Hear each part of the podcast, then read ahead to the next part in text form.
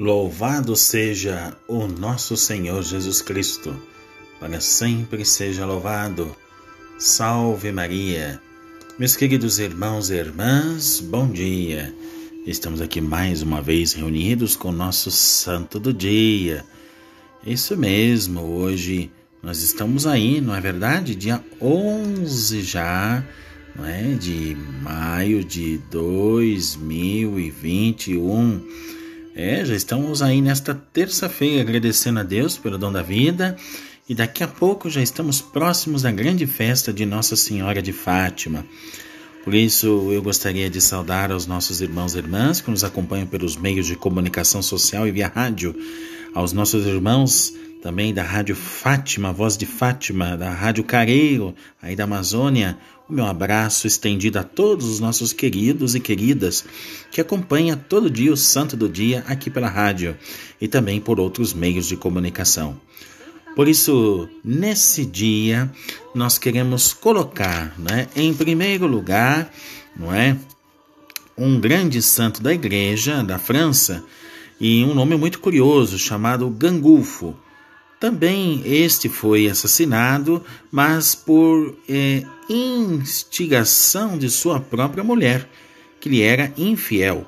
Ele tornou-se célebre porque no século X, não é, 200 anos após sua morte, uma monja chamada é, Rosvita descreveu sua paixão, ou seja, seus sofrimentos, em forma de versos populares.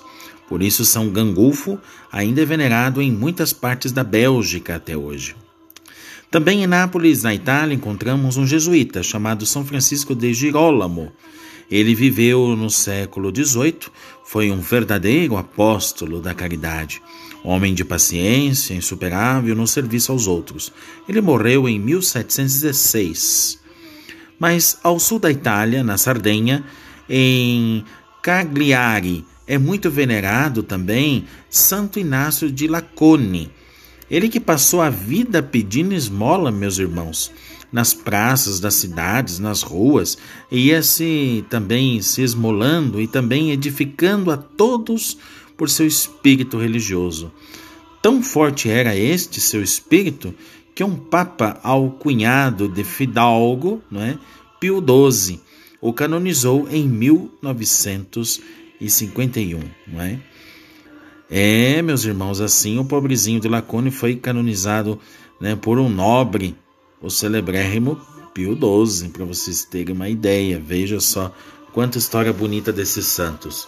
Mas também hoje, nesse dia 11, eu não poderia deixar de mencionar Santo Hugo de Cluny, do ano de 1109, sendo Noviço no mosteiro de São Marcelo, refugiou-se em Cluny em virtude do pai o querer levar a renúncia da vida religiosa.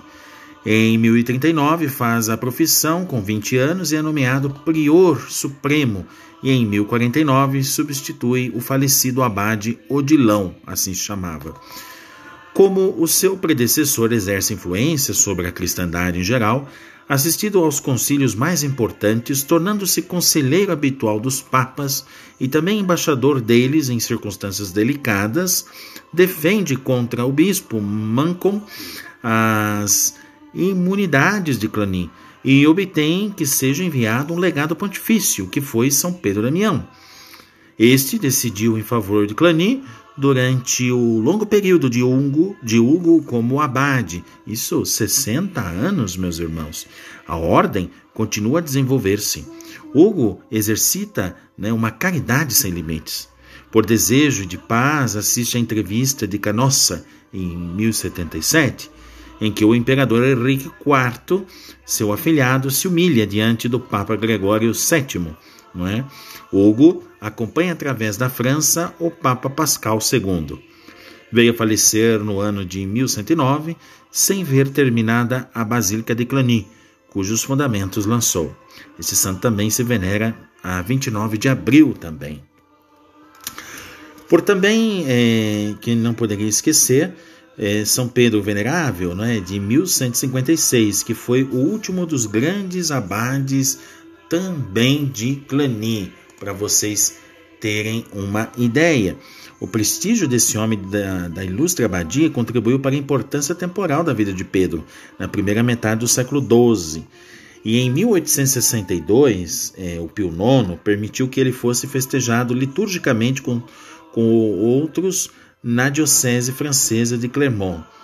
É, enquanto Pedro exercia o seu cargo, o número de monges de Clany passou de 300 para 400, e o número de casas da congregação chegou a ser de 2 mil, para vocês terem uma ideia. Tinha Pedro, de fato, um espírito ao mesmo tempo ativo, contemplativo. Ele tinha uma inteligência muito grande, ele era curioso, era bem dotado, sempre conciliador das coisas. E alguma das suas cartas também possui grande interesse para a teologia. O seu livro, chamado de Miraculis, né, de milagres, encerra a vida de Mateus, cardeal de Albano, de 1135 e numerosas narrações edificantes que ele escreveu. Deixou também alguns sermões escritos, era de uma grande e perfeita igualdade de humor, sempre contente de uma gravidade sorridente, homem clemente e pacífico. Querido São Pedro, o Venerável. E por fim, São Marmeto. Mamerto, que foi bispo no ano 477, para vocês terem uma ideia, não é? Ele que realmente foi um homem que é, se viu diante de Deus, né? Teve uma espiritualidade muito forte, né? Ele que de fato em suas homilias pregava muito bem, foi inclusive durante a uma noite espantosa que São Marmento imaginou diante de Deus, o projeto das rogações. Ele escolheu os salmos e redigiu as orações, e exigiu ainda o jejum e a confissão, o arrependimento, a compulsão da alma. E uma homilia que se julga ser dele indica a finalidade das rogações. Pediremos nelas ao Senhor que nos liberte das nossas doenças, afaste os flagelos, nos preserve de todas as desgraças, nos preserve da peste, do granizo, da seca, do furor dos nossos inimigos, que nos dê um tempo favorável para a saúde dos corpos e para a fertilidade da terra, e que nos dê gozar o sossego e calma, e nos perdoe os nossos pecados. Veja, frase dele. Desde o século VI, que a prática dessas rogações, né, desses pedidos, né, rogando, pedindo, né, que nasceu com ele, se estendeu em toda a Gália, né, até o século VIII e foi adotada para Roma e para a Igreja Universal toda. Foi fixada nos três dias que precedem a festa da Ascensão e manteve-se até a última reforma litúrgica. São Marmeto faleceu no ano de 477. Por isso, meus irmãos e irmãs, estamos concluindo o nosso santo do dia. Voltamos aqui, se Deus quiser, amanhã, com muita alegria no coração e com mais partilha desses grandes santos que fazem a história e o testemunho com seu sangue, com a sua palavra na vida da igreja.